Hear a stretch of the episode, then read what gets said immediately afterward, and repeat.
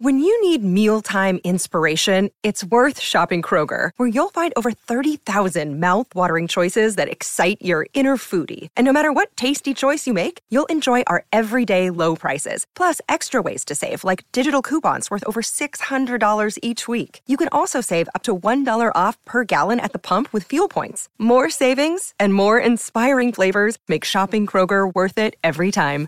Kroger, fresh for everyone. Fuel restrictions apply.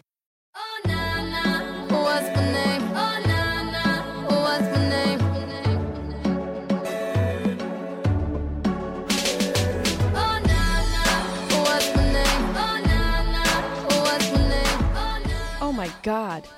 How have you people survived without me? Welcome to the Sharp Tongue podcast that was on a hiatus for a couple weeks. I don't know what the fuck I was thinking. Uh, I'm back.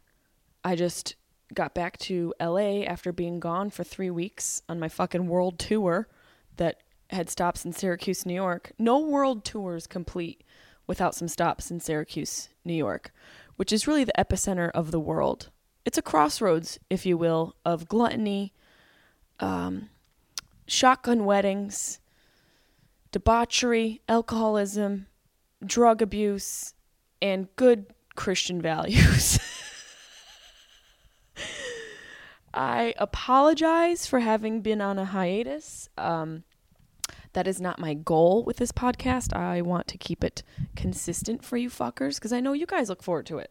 And I look forward to it too.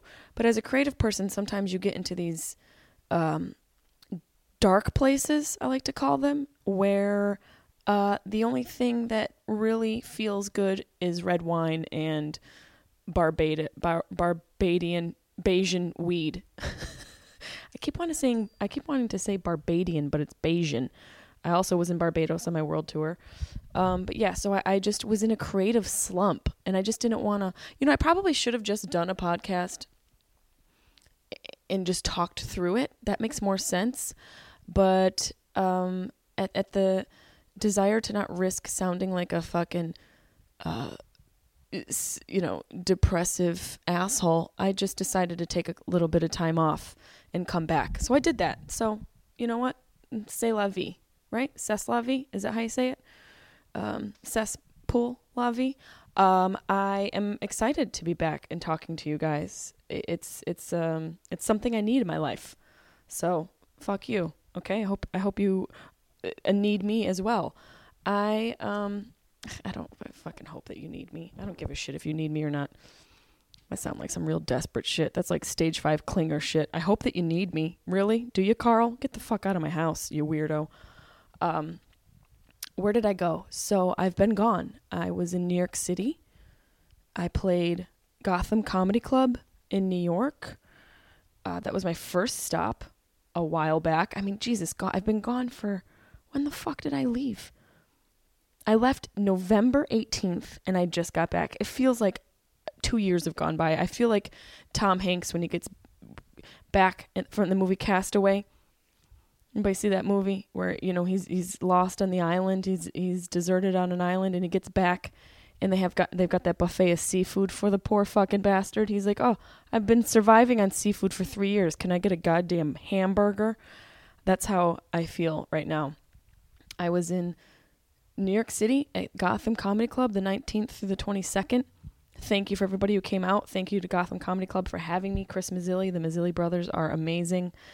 They are uh, they've been a long time supporters of Jessimae Peluso, and Chris Mazzilli is a close friend of mine and a mentor. So thank you guys for having me. Thank you for the fuckers who came out to see me.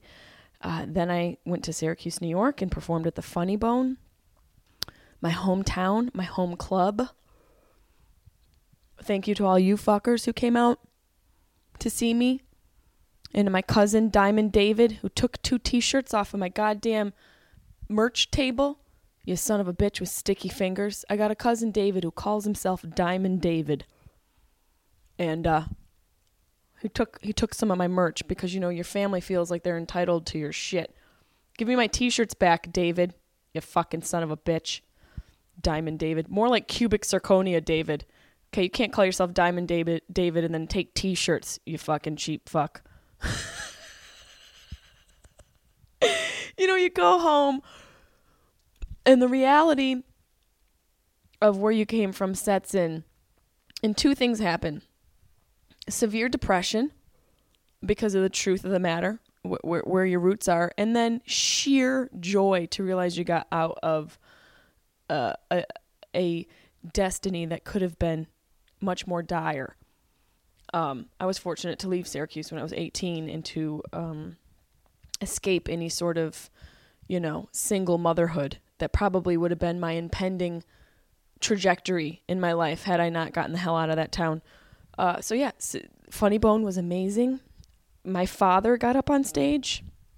Joey Peluso. My dad, it, he loves to tell jokes. I definitely get my ballsy fearlessness and need to entertain people from my father. That's that's I definitely acquired that uh, characteristic from him. And then I got the dry, sarcastic, witty, sardonic sense of humor from my mother. She she, you know, she's quiet and classy, but she'll throw these verbal daggers at you that get you right into your soul. And you're like, "Oh god, how can something so sharp come from someone so small and dainty?"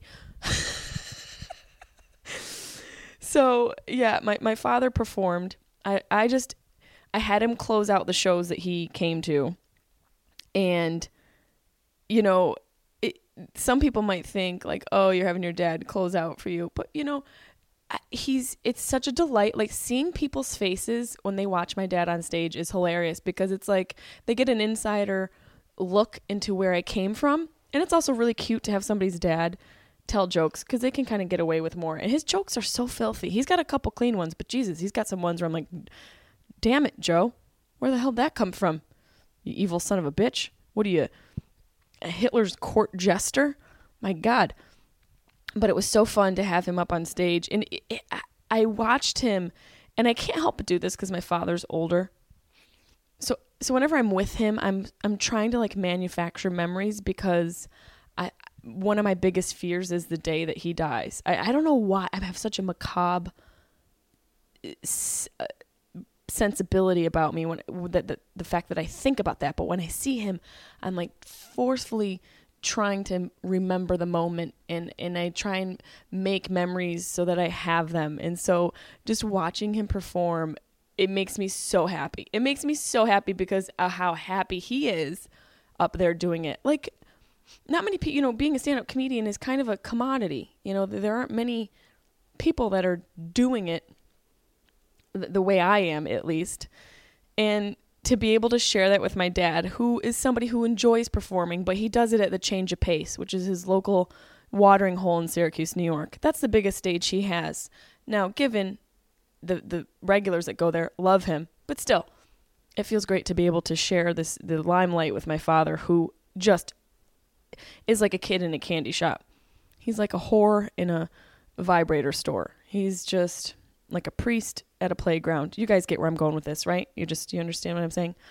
Um, he's like a dick in a butt. Too far. Took it too far. Literally. Don't go so far in there. Um, he had, he had a great time. And I had Gomez Adams, who is a local radio personality in Syracuse, New York, and also a stand up comedian. I had him perform, so it was really nice to have him there and my father there because they've known my father. He's known my father for a long time. I used to, in Syracuse, New York, when I was like 16 years old, I used to go to these comedian. I got some goddamn fucking. Jesus Christ. I, I had steel cut oats, and they're in every corner of my teeth right now. I feel like I just ate dirt. Oh my God, I just choked on a steel cut Oh, that thing went right down my throat. I didn't cook them long enough, and so they're all chunky. And I'm trying to talk, and I'm getting oats stuck in my goddamn throat. There's one chilling on my uvula right now. Um, growing up, my father, one of his best friends, was a comedian. I probably have talked about Mike Goss before. When I was like six or seven years old, my father and Mike Goss were our softball coaches. I was friends with Mike's daughter Kim, Kim Goss, and my sister and I were all on one, a softball team, and Mike and my father coached.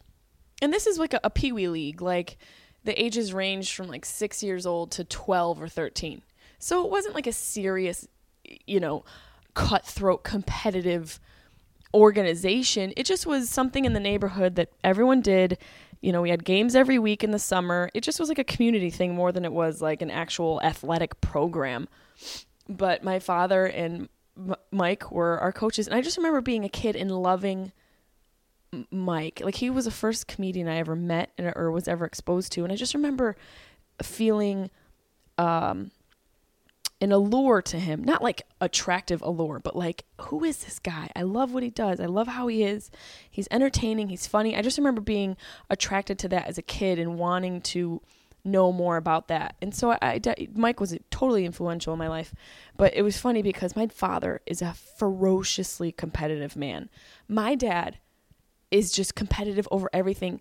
Trivial Pursuit, you, you can't even play a board game. Life, Monopoly, you try and play any of these games. Connect Four, Joe Peluso will swear and throw things across the room if he doesn't win a game of fucking Connect Four. Slapjack, watch out.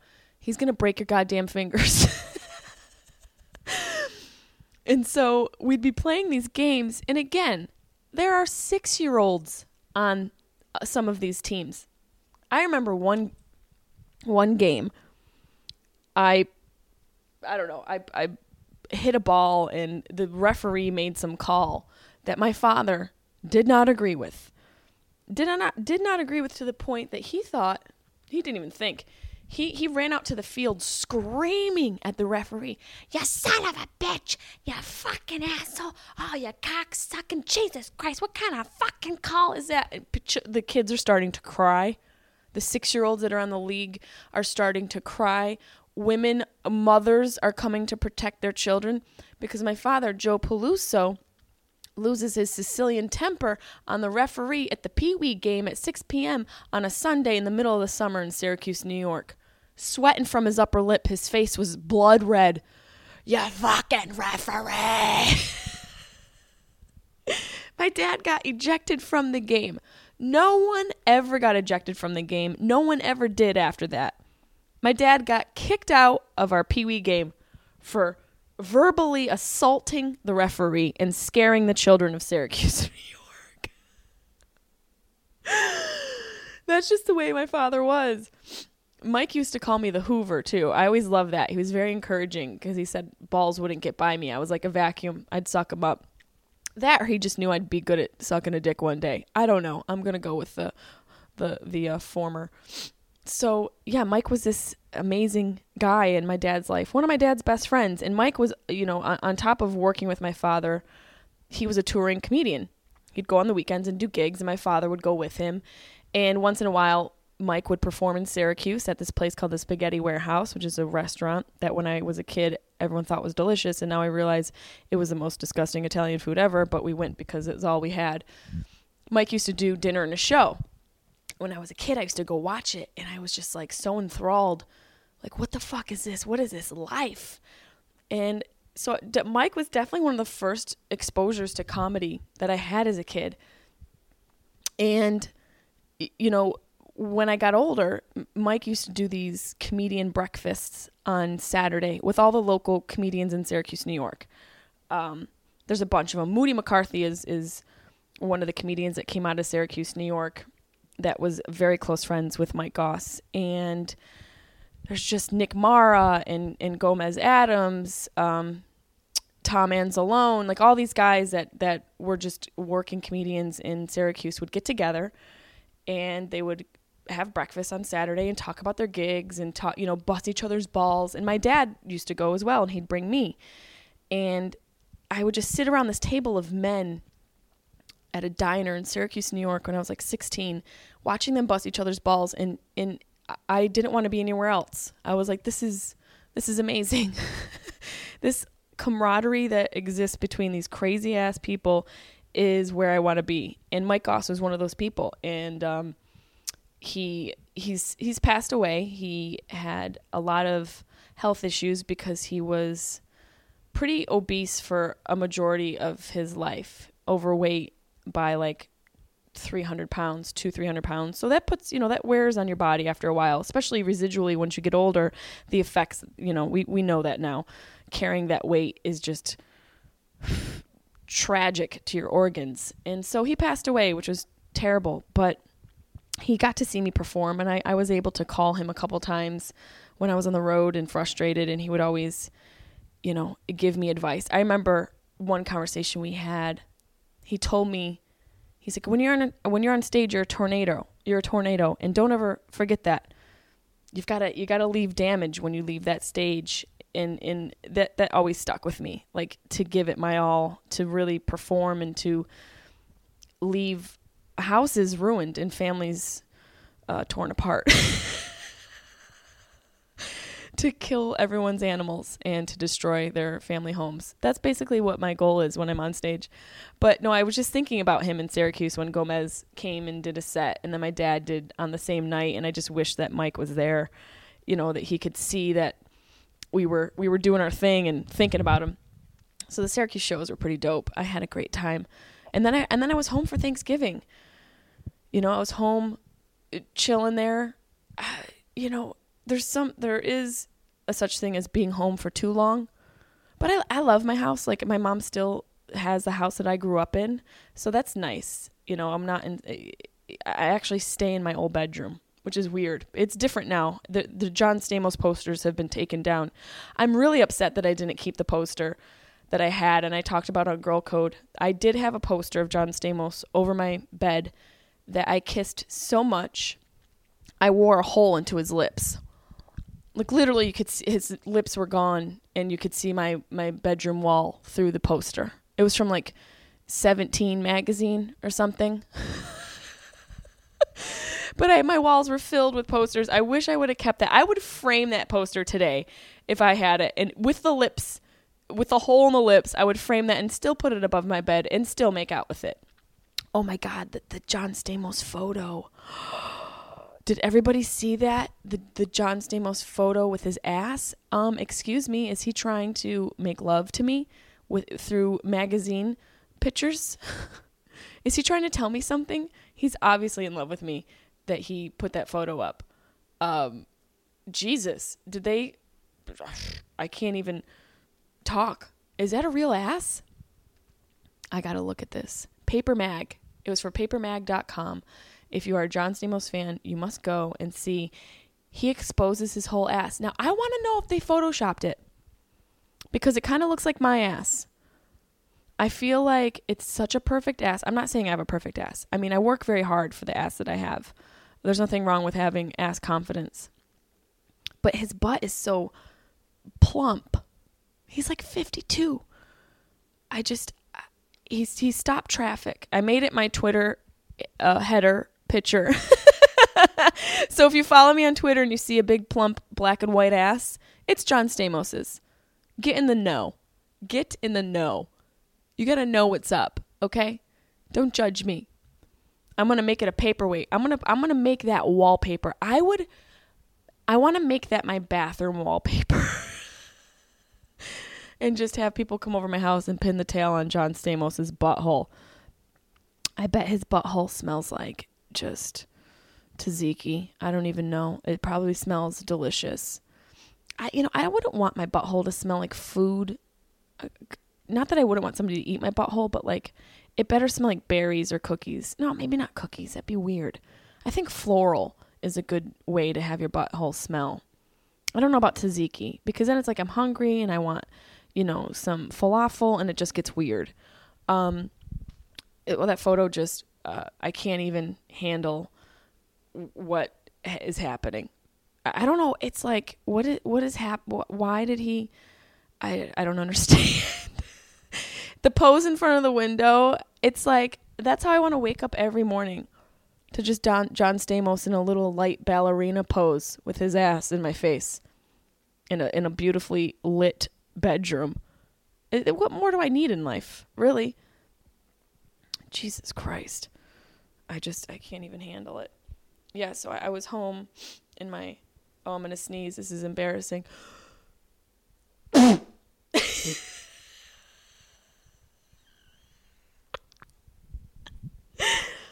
my sneeze is so horrific. Oh my god. I uh yeah, it was crazy to be home for so long, you know, but I- get along well with my family. I know a lot of people don't, but I do. I love my family. I love my sisters.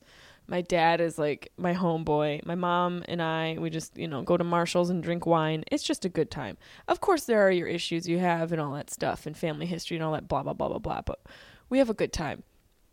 Um, I, uh, Thanksgiving was was fun. It was just me, my mom, her boyfriend Bob. Oh God, Bob. God bless Bob. My dad came over. My sister Emily, who's pregnant, and her now husband Steve. We were all there. Uh, You know, so my mom, my mom made an amazing dinner. You know, just all the stuff. Your turkey and your ta- and your potatoes and your green beans and just all the deliciousness, right? And so we all eat. And then, like five ma- minutes after we eat, my mom and Bob are hustling to wash dishes. They're like, uh, you know, uh, uh, like it's their job. And if they don't do it, they're going to get beaten by somebody. They're just scrambling, putting dishes, washing dishes. It's like I just ate half a turkey. You want me to get up and wash dishes right now? What is there a second seating? Is there another family coming in? We have to fucking set the table up for again? I just was like, why are we rushing to to, to wash dishes? Can I digest? My, my I got tryptophan pumping through my goddamn aorta. And this lady's got the dial out already. She's got the the Palmolive.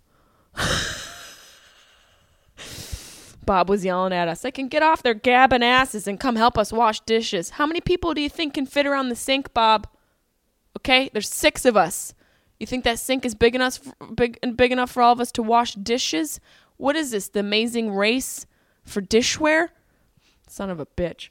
I just thought it was funny that he wanted to rush and wash dishes. Oh my god, I can't handle it. So I, I was able to actually chill at my house for a few days after I worked at um, the Funny Bone. I probably should mention now that this weekend I'm going to be at the Irvine Improv, uh, 11th, 12th, and 13th. Irvine Improv in Irvine, California. Next weekend, I will be at Helium Buffalo in Buffalo, New York, the 17th, 18th, and 19th. That's Helium in Buffalo, New York. Buffalo Wings, what's up? And then for New Year's Eve, you can catch me at Zanies Chicago in Chicago, um, Rosemont, and St. Charles, the 29th through Jan- through the 31st. Um, in Irvine, I will have Marcella with me this weekend, and next weekend in Buffalo, I'm gonna have excuse me, I'm gonna have Marty Caproni with me, and then in Zanies for New Year's Eve, I will have Marcella back with me. So come check me out. My my website is up and running. It's been redone. Thank you, Aaron, for doing that. It took fucking forever, but we got it done. Check out jessiemay.com for your tickets, you bastards, and come see me live. I'm a hoot. I'm a good time. I'm a good time girl. Um, yeah, so I was able to chill in Syracuse for a few days after my gigs at the Funny Bone, and then uh, my sister had her wedding in Barbados. I went to Barbados. I flew there with my sister Chris, my mom, and, and my pop, and my sister Emily, who got married to Steve, was there. They were waiting for us. It was the first time I was on a plane with my mom and dad since I was like five. I've never taken a trip with my parents. Um, it's been, God, over 15 years since we all went on a trip together. The last trip I remember, besides us going to camp during the week during the summer for a couple weeks, the the only trip we ever went on was to Disney World when I was like five years old, and I've never been on a plane with either one of my parents. So it was a lot of fun. I gotta tell you, I got on that plane and I was like, "Come on, Nance, we are drinking wine." Actually, we got Bloody Marys, and uh, my sister Chris sat with my dad, and I could just see him a few rows back, you know, because we were on the JetBlue flight and they've got, it was a new plane. These new planes are amazing. They've got bigger screens in front of you so you can feel like a real American, a real lazy son of a bitch and watch TV instead of doing work. I could see my father just, just punching the screen. Like he just has no couth about him when it comes to technology. He just looked like he was, was aggressively fingering the screen trying to get it to change and I, I just felt for my sister chris like 'cause she had to deal with that uh, we had a couple hour layover at jfk this is the thing about syracuse because we flew out of fucking syracuse it's a very convenient airport they've got like two terminals And, you know, it, it, it's the smallest airport I've ever been to. Very convenient because you're in and out. There aren't a lot of people. But the, the downfall is you have to connect everywhere. So we had a three hour connection at the JFK airport, Terminal 5, motherfuckers. Fly JetBlue. Terminal 5 at JFK is the bomb. There's so much to do. You can chill. There's got they got delicious buffets. There's little shops. It's one of my favorite connecting places. So I, I recommend it. you know I travel a lot if I'm recommending specific terminals. Oh my god. So yeah, we got to Barbados on the fr- on Friday, last Friday. Yeah, we, we flew in on uh, on the 3rd and it was a, a cloudy day, but you know, we chilled. We had a good time. We were we were at the Hilton in Barbados. Uh, it was lovely. Um, you know, it, it just was a it was a fun time and I was doing that whole manufacturing memory thing with my dad because I, my dad is so fun and, and my mom as well. Just having them uh, on the same trip with and my sister getting married, I just I was on cloud 9. I was like this is amazing. These people drive me nuts, but this is amazing. I had like 37 pina coladas every day. I don't know what it is. Every time I go to like someplace tropical, I'm like, I like feel I feel like having pina coladas. Bring it on, bitch. Um, it was beautiful, and one of the most amazing things happened. I hung out with a monkey. An actual monkey. So many amazing things happened. One, on Saturday, it was beautiful. So we went out to the beach. My father can't swim. My father, it, he says he sinks. He goes, I can't swim because I sink right to the floor. Okay, Joe, you're not a you're not a fucking weight. You're not like a, a free weight. But he just he has no real ability to swim. So I was trying to manufacture a memory with my mom and my dad. Chris was, I think, up at the pool area, and Emily and Steve were gone. So it was just me, my mom, and my dad. And I was like, I'm gonna take this opportunity to create a memory. And I just wanted to like be in the ocean with my parents because I'd never done that, and I wanted them to experience it. My mom is very frail too. You know, she's a very thin woman, um, very petite. She also has lupus, so that is an added factor that can uh, make it difficult for her to be outside. And uh, you know, she has pains and stuff. So it, it's difficult for her sometimes. And my dad is, you know, 70,000 years old. So I just wanted to have a memory with them. So I was like, let's go in the ocean. My mom was like, okay. So I hold her hand. I go out. And I was going to bring my phone. I went to go back to get my phone. I was like, you know, I don't want to get it wet. It's fine. We'll go out into the ocean. So we go out. Like, my mom and I are shin deep. And I'm trying to coerce my father to get into the ocean. He's like, I'm not coming in. I can't swim. I'm like, Joseph Samuel Peluso, get your fucking ass in the ocean right now.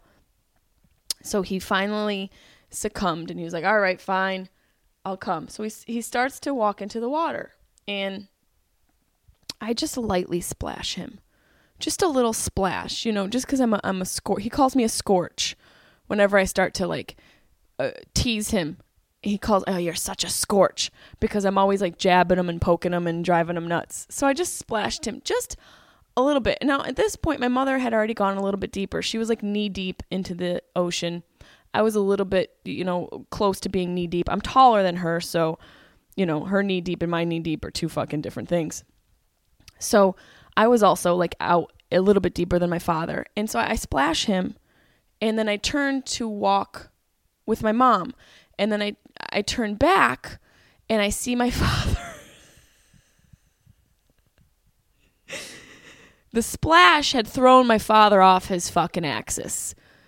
You would have thought looking at him struggling to get his center of balance after I splashed him, you would have thought that the earth had shook off its axis and that a giant man in the sky, like let's just say God for argument's sake, that God had earth in its in his hands and he was shaking it like an eight like one of those magic eight balls.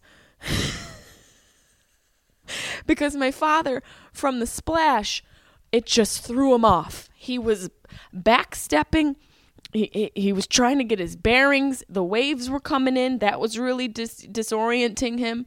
The waves really threw Joe right off. And so my mom and I were just holding hands, looking at him. We're like, Dad, Dad. And then a, a, a bigger wave comes in. Mind you, he's in shin deep of water, shin deep, six inches at most. a wave comes in and knocks this man on his ass.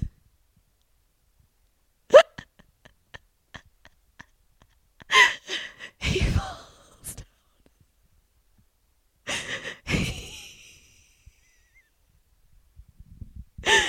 he fell down and everyone was laughing because every time he tried to he fell and kind of rolled a little bit deeper. And my father's paranoid of, of water especially the ocean. Oh shit oh, get sharks. There's shit that's gonna get you so he's just he's paranoid and his he was he, so he rolled a little deeper. My mom was keeled over in laughter. Keeled over. She her, she was laughing so hard it sounded like she was crying. It sounded like a woman mourning the death of her son. Like those deep carnal animalistic sounds that come from your core. That's the laughter that was coming out of my mom's my mom's little ass body. I, I never even heard the sounds coming out of her that i heard that day. And so my dad rolled a little bit deeper into the ocean and he's so uncoordinated. Every time he tried to get up a wave would hit him and just knock him over. And I couldn't, and I was, I, I almost peed myself. I had to cross my legs. I was bent down. My mother was bent over. We're like three feet from him, and I'm like, "Mom, we gotta help him." And she couldn't, she couldn't stand up because she was laughing so hard. And I look around, and everyone's laughing because my dad is just—he's in ten inches of water, and the waves kept knocking him over. He must have gone through. My mom, my mom said she goes she goes, Jesus, your dad got hit by like eight waves. My dad said, he goes, I was trying to figure out where the fuck I was. I couldn't figure out where I was. Where did you think you were, Dad? You just got off a plane. You're in Barbados. Would you think you were in the Bermuda Triangle, lost in like a, a whirlpool in the middle of the ocean? That's what his face conveyed. At one point, I looked at his face and it just, he, he had sheer terror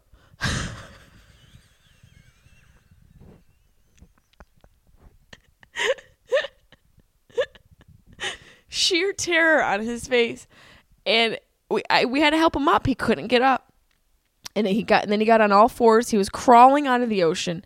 He looked like like the creature from the blue lagoon.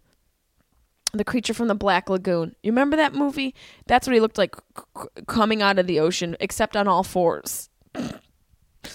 Maybe that's a bad example because that animal was amphibious and he kind of was pretty you know agile on land and by water. So my father was the antithesis of that creature. My dad looked like you know just just how he was a drunk man crawling on all fours out of six inches of water that he almost died in.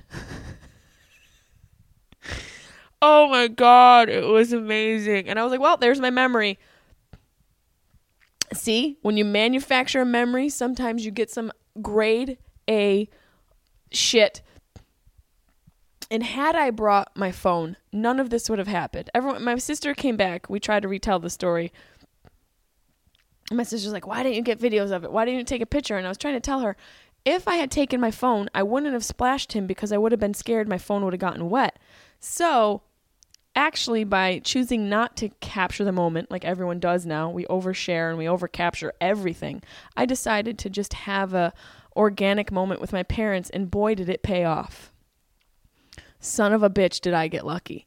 It, it was amazing. We laughed. We, we're still laughing about it. We, we when we landed in syracuse on uh on on monday night we still were laughing about it. Is it sort of thing that you someone starts laughing and you know why they're laughing and then everyone chimes in because of the experience. It was amazing. It was the best. I couldn't I couldn't have asked for anything better. Um I got to hang out with a monkey, which was amazing. Uh, uh, shortly after my dad almost drowned in the ocean, my sister saw a very attractive Bajan man with a teeny monkey. He had a little green monkey, four months old, and so we all go over. We're avid animal lovers. My sister Chris was a, a vet tech for a while, and she also had dogs for a long time. So she's a huge animal lover. And we're like, let's go see the monkey. We go over, and this little four month old, two pound green monkey was all over us, like like a child, uh, like, like a child with attention deficit disorder. That's what this monkey was like. And he got him Micah was the owner, Micah with the cheekbones from Barbados, got him as a rescue. Uh, I guess a lot of people get these monkeys and they don't take care of them, and then there's a rescue in uh, the one of the rescue places in Barbados. So he adopted him. I thought that was so sweet. And I hung out with Charlie. My sister and I hung out with with Micah and Charlie for a couple days. You know, because Micah would just be chilling on the beach with his monkey, and the monkey and I became really good friends. We hung out for a few days, and he started to really take a liking to me. He humped my head. His weenie is so little. He's got the teeniest weenie I've ever seen. But when we met him, he jumped on all of our heads and was dry humping our face. So I may be pregnant. I may be pregnant. Um, it was it was amazing. I, I, I all my life I've just wanted animals. I just want to be surrounded by animals, and and to chill with this monkey was just it, it was for me. I, I took more photos of the monkey than I did at my sister's wedding. I've got 37,000 photos of me and Charlie, the green monkey, and I've got like four photos of my sister at the altar. You know, what do you want from me? Okay? She starts just crapping in her diapers and swinging from a tree. Maybe she can get some more photos on my phone. Until then, what are you going to do? All right? I um I took my parents to some fish market in Barbados, you know, cuz a lot of times we were on a resort and I like to get off the resort. You can't stay on these resorts every time you travel. If it's not safe, that's understandable, but for for a place like Barbados, it's it's not that dangerous if you know where to go. There's this fish market that everyone told me about, Oistins Fish Market. We went there, amazing, delicious. If you ever go to Barbados, you have to go to this fish market on like a Friday night. It's packed, but you get the freshest food. So we ate and then we walked around for some. We saw some shops, and I saw this dude selling stone pipes, like little bowls, beautifully carved out of one piece of like marble. I think this is made out of marble. Um, I bought the pipe, and he goes, "You want something to put in that?" I don't know why I made him sound like a fucking uh, leprechaun. yeah, man. Now he's Jamaican. Um, he's like, "Do you want to put something in that pipe? You want some ganj?" And I was like, "Fuck yeah, I do." Bajan, Captain Bajan. You know I do. He goes, "Come back in 10 minutes." And I was like, "All right." So I made everybody shop for 10 minutes. I left them. I ran back. I got weed from the guy. Um, it looked like gunpowder, and I was like, "I'm gonna die." It's gonna be one of those Dateline episodes where they're like, Jessimae went to Barbados for her sister's wedding. She didn't leave. She got too high with a Bajan man and was found floating in six, six inches of water. she got too high and died of six in six inches of water. Oh, the irony. The weed was amazing. It literally was just, I mean, I want to go back just for the weed. And I, I, I couldn't smoke it all. He gave me a good amount. And I, con- I seriously contemplated putting some of it in my butthole. I'm not going to lie. I seriously thought about it. I had a little, you know, thing I could do, use to stick it in my butt. And then I thought, I'm traveling with my parents. Okay. The last thing I need is to get arrested at the border for, you know, three ounces of weed or whatever the hell it was. And now I regret not doing it because I got stopped anyways because of my podcast equipment that I traveled with that I ended up not even using. Like a fucking asshole. I should have used it, but I did it. And I got stopped. They were like, What's this? And I'm like, It's podcast equipment. They took apart my whole fucking bag. I should have just had the weed because they probably would have just looked at the podcast equipment and then the weed in my butt would have gone you know, just would have chilled there until I got back in the States and I could have took it out of my butt and smoked it. But, you know, I didn't. And it, in hindsight, I regret it because I could have had a great story for you guys. So I got to work on my memory manufacturing for myself. Really, I just have to take risks. You have to risk it all for the story. You know what I'm saying? Do you, do you feel what I'm what I'm putting out? I regret not putting the weed in my buttholes. What I'm saying. So I gave it to the taxi cab driver. I was like, "Hey, you want to take this? He's like, fuck yeah. I was like, okay, think of me when you get off of work. Okay, Alexander. So I hope Alexander had a great time thinking about me with that weed. It was it was great, man. And then I got back from Barbados. I uh, stayed in Syracuse for an extra day. I chilled there. Um, it was amazing. I, I took my dad to get an iPhone. He's had a I don't he's had a rotary phone for the past 20 years that he calls everybody on. he's had the oldest phone that I, I it's like an LG slide phone. Uh I- don't even know what what what the brand what the model number is. Um but I got him an iPhone and now he he's he's he's in the 21st century. It's going to be interesting to see how long it takes for him to get used to the iPhone. But he made a phone call and he FaceTimed me. So, I think we're I think we're okay. Um I just remembered something funny that happened in Barbados on the night after my sister's wedding, the night of my sister's wedding. My sister Chris and I were we did a conga line. Okay, first of all, we did a conga line. There was like t- 10 people in the pool area sitting at the tables. They had like a singer, they had a couple singers and DJ. And so they had like musical entertainment. And my mom, off, you know, drunk off of wine, was like, We gotta do a conga line. Emily needs a conga line for her wedding. Like, Okay, Nance, calm down. We'll get the conga going. So we started a conga line with just my sister, who looked beautiful, I must say. Her dress was amazing with her baby bump. Uh, my sister, myself, my mom, my sister Chris, my dad, and Steve. Yep, just the six of us did a conga line around 10 foreigners. There were people from Sweden, there was a couple from Germany, a table from Great Britain, a couple regular Americans. Nobody wanted to get in the goddamn conga line. The one person who got in the conga line, an old black lady from like Brooklyn. That was my bitch. She's like, "Oh yeah, I'm gonna get in this conga line." So she got in the conga line, and two kids. That's right, a, tw- a set of twins. They were like five years old. That was our goddamn conga line.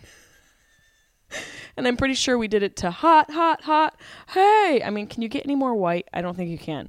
But my sister liked it. And after we did the conga line, Chris, my sister said she saw a crab in the sand. She's like, it looks like it's dead. And, you know, her and I, we, we got to save animals. And I was like, what? We got to go save the crab. So we go find the crab, and he's just chilling in the sand. He's kind of, you know, he's not really moving much. And he's like in a walkway. She's like, I think he got stepped on because he's not really moving, and he's in this main path off the beach leading to the pool area. And I was like, well, let's pick him up. And she's like, you think we should put him in the ocean? I was like, yeah, let's put him in the ocean. He probably traveled all this way from the ocean, got stepped on. And he's like, fuck, what am I going to do now? I'm so far from home. I'm injured. I need someone to help me out. I don't have insurance. So I pick him up and we walk him to the, this is nighttime. We walk him to the shore and we just kind of put him, you know, in the sand and see what he does. He kind of walks towards the ocean a little bit. I was like, oh, okay. So he's feeling this. He's like, yeah, yeah, yeah. No, this is cool. This is cool. And then he stops. And I was like, maybe we should put him a little deeper so he can just have the water, you know, take him into the ocean. She's like, yeah, let's do that. And so we put him in a little deeper, and then a wave comes in and just takes him in. And I was like, well, there we go. We just saved the crab. He's back in the ocean. He'll be fine. We'll be good. We felt all proud about it. We gave, we might even did a high five. I think we did a little high five. You know, we felt we felt really proud about ourselves. And then um, the next day, Chris goes out on our balcony, and she just kind of you can see the shore from our balcony. She's like, "What's that on the shore?" She's like, "I wonder if that's a crab." And I was like, "Maybe." And then we go down there, and uh, the crab had had died. We killed the crab. It was a sand crab that we drowned. We committed crabicide. it was a sand crab. Yeah, we we went into the crab's house, took him out of his house, and murdered him. It was being eaten by a a seagull, and we felt terrible. and Micah, you know, who's a native to Barbados, we told him, he's like, oh, yeah, that's a sand crab. And I was like, oh, shit. We felt terrible. We felt so bad. We, we committed crabicide. Oh, my God. So, you know, I would like to donate money to the ASPCA in lieu of me murdering a crab. I didn't do it intentionally. I didn't even make like a crab cake from it. I didn't even make a cute little necklace. I just was trying to save a friend's life and I ended up murdering him. So let this be a lesson to you all. Um, Google sand crab before you go throwing one in the ocean. Oh my god. I can't even deal with it. Um, I haven't really watched a lot of movies. Usually I do like a cute little movie review. I saw Ricki and the Flash. when I got back from Barbados, I chilled at my mom's house and I rented Ricki and the Flash with Meryl Streep. She plays like a a rocker, this lady who was a shitty mother and she she left her kids for music. Uh, you know, the, you know, you know that that that story, that that common story about the mother who leaves her child for rock and roll. It, it was it was entertaining. It was impressive because Meryl Streep sang and played and played guitar. Is there anything this woman can't do? I want to see her make a movie about a porn star. That's when I'm like, you know, that's when I'll be like, this this is one down ass chick. She's talented. She's she's an amazing actress. Meryl Streep, she she can do no wrong. I want to see her get down and dirty on all fours. Uh, I took my dad to see Krampus. That's in the theaters now with Toni Collette and Adam Scott. Uh, it's a spin on a Christmas story. it's uh, it's about a European folklore called Krampus, and I, I think it's an actual story that is told to scare children into submission and to make them behave in Europe. I think Krampus is an actual f- uh, folklore that, that parents have used for years, and that's what the movie's about. And it was actually really entertaining. I have to say, my dad and I went to see it. We were one of six people in the theater. My father's like a toddler. He's like, "Oh, it's a big theater." I'm like, "Dad, you can't talk." He's asking me questions about the actors when the movie's on. I'm like, "What? What are you doing here? What are you a, a Puerto Rican family from the from from the Bronx at the AMC 25 on 42nd in Times Square right now? You got your kid with you too. Can you shut up?" So it it just it was fun. I, I recommend it for you horror fanatics out there. It's entertaining, a little campy, but pretty cool special effects. And and they used actual animatronics, which is which I'm a fan of. When they don't use CGI, they used actual um, prosthetics, and the the makeup was pretty dope. The uh, the makeup special effects is pretty dope. I gotta check and see who worked on that because I'm a big fan of like you know obviously Greg Nicotero who does all The Walking Dead, but he's more famous for the movies back in the day, older movies, um, and Tom Savini, who is somebody who's worked with Quentin Tarantino on a lot of his films. He did From Dusk Till Dawn. But I got to see who did this uh, Krampus. So go check out Krampus. It's pretty good. Um, again, I am at Irvine Improv this weekend, the 11th, 12th, and 13th. I'm at Helium Buffalo next weekend. Get your ch- goddamn chicken wings.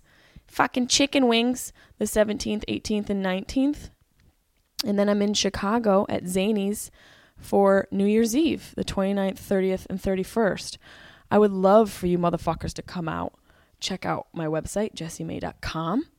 Tell your friends about my podcast, please. Spread the love. I'm going to be doing another give another giveaway next week. I have one more necklace to give away. Um, I want you guys to send your good energy to my neighbor in Syracuse, my mom's neighbor, Kim. Her husband, Joe, is very sick. He has stage four cancer. So I want you guys to send your positive energy vibes through the, the air, wherever you are in the country. Send them to Syracuse, New York. And uh, I hope he can find some peace going through that horrible struggle. Anybody who has gone through that knows what it's like. It's a terrible, terrible thing. So I hope he can can um, muscle through it. And I send him my positive vibes as well. I'd like to thank the man who gave me the weed in Barbados. I don't know his name, but I think about him fondly. I love my new pipe. Um, I uh, a little announcement, kind of a big announcement, but in a small package. I got another dog.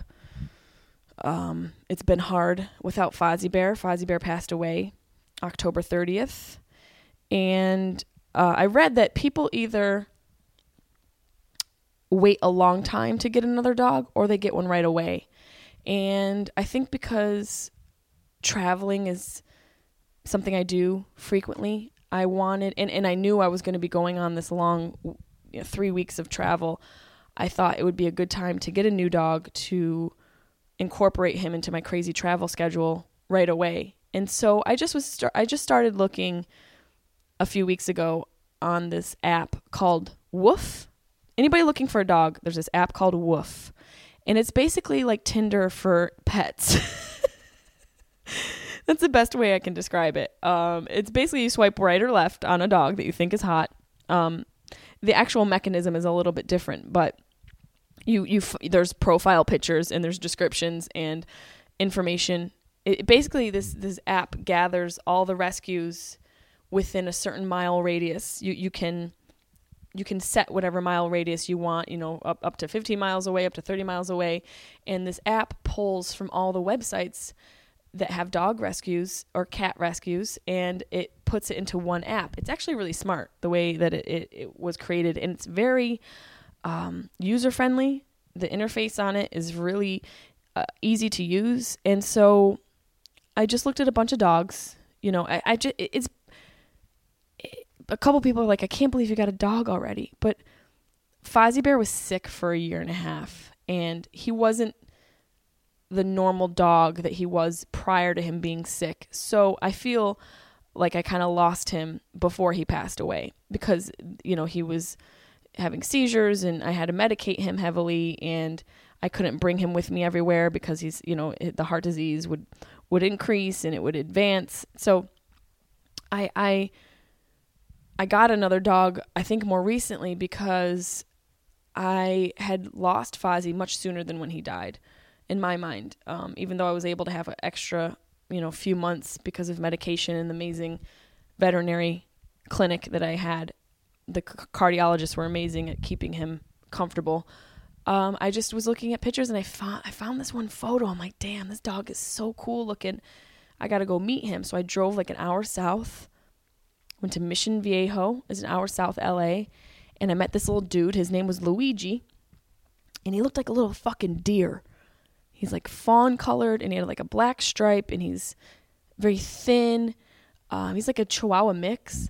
And I sat with him, and he was kind of skittish, but he had a little bit of personality. And he also had a brother named Mario. Get it? Mario and Luigi.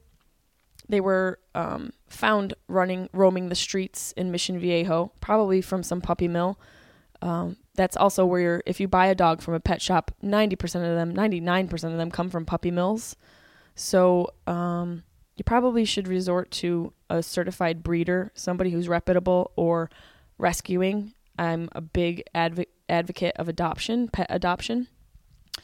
Um, so don't buy a dog in a pet shop. It's the worst place you can buy a dog. Actually, they're not as healthy as if you go with a breeder who's a reputable breeder. Or my first choice is to adopt. Um, usually, you can find a nice mixed dog, and mixed dogs tend to be healthier than purebreds. Purebreds usually are inbred to maintain a pure bloodline, especially these puppy mills. They're just letting brothers and sisters have sex. And that happens uh, in a lot of states in, in America between people. But we're talking about dogs here. So I went and I met him and his brother. Because what the vet was trying to do, she was like, Yeah, yeah, yeah, I know you're interested in Luigi, but here's Mario. This bitch was trying to get me to adopt both. And I actually considered it. I was like, I don't want to tear these two apart. They're so cute. But eh, three dogs is an emotional problem. You know what I mean? Like two dogs. I have Carlin here, but I know Carlin missed Fozzie, and I wanted him to have another friend as well. And so I just told the vet, I was like, yo, I really want to take Mario too. I can't. So I, I ended up taking Luigi, and I took him with me. I got him just a couple days before I went to New York. So he went to Gotham with me, he went to Syracuse with me. He stayed in Syracuse when I was in Barbados, and he's back here with me now. He's sleeping on my bed, and I have to say, he's the coolest dog. His name is not Luigi. I've changed his name to Chaplin after Charlie Chaplin, who was one of my favorites growing up as a kid. I loved silent physical comedy. I was a big fan of Mr. Bean. I loved Charlie Chaplin.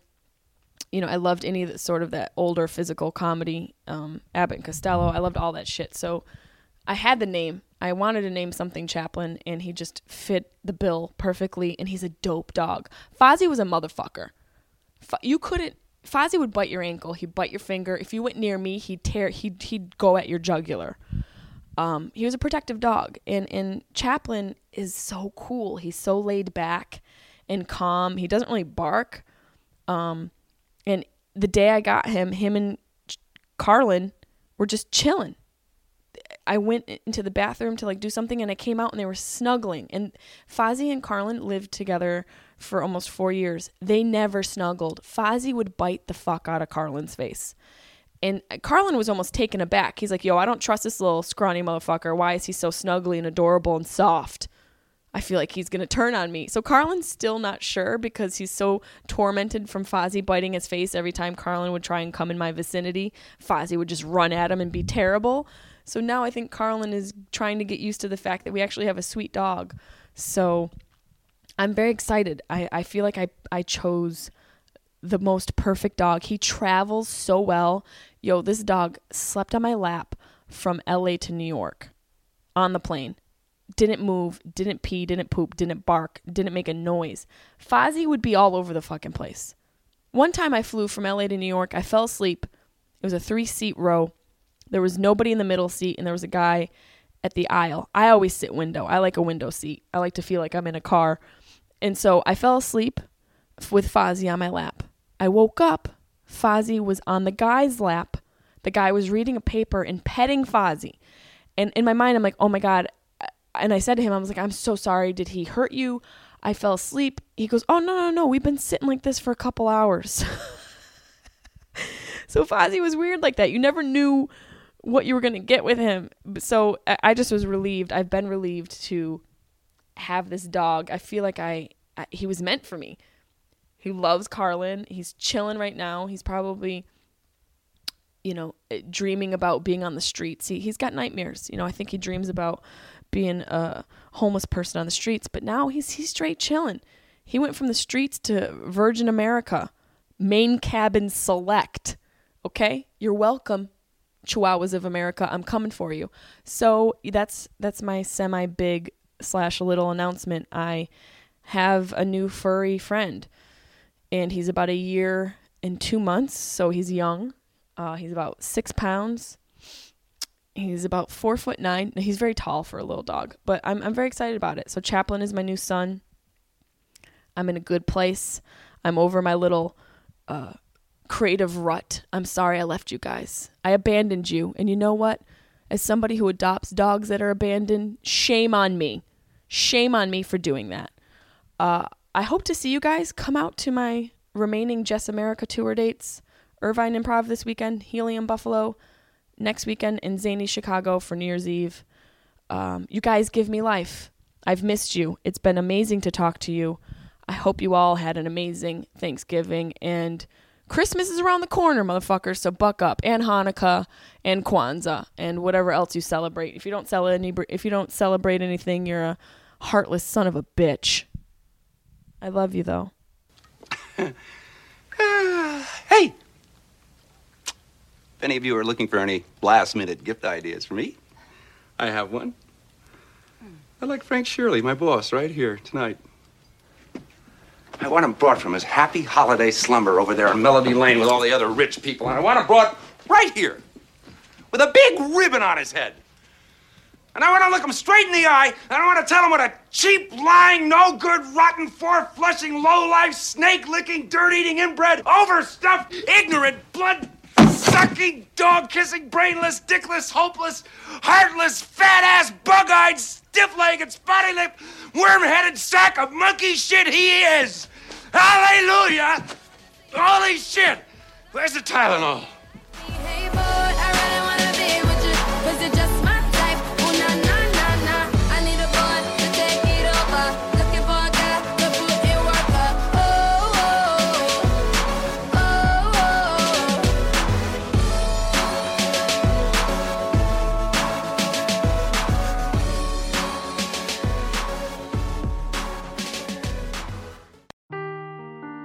Seeking the truth never gets old. Introducing June's Journey, the free to play mobile game that will immerse you in a thrilling murder mystery. Join June Parker as she uncovers hidden objects and clues to solve her sister's death in a beautifully illustrated world set in the roaring 20s. With new chapters added every week, the excitement never ends.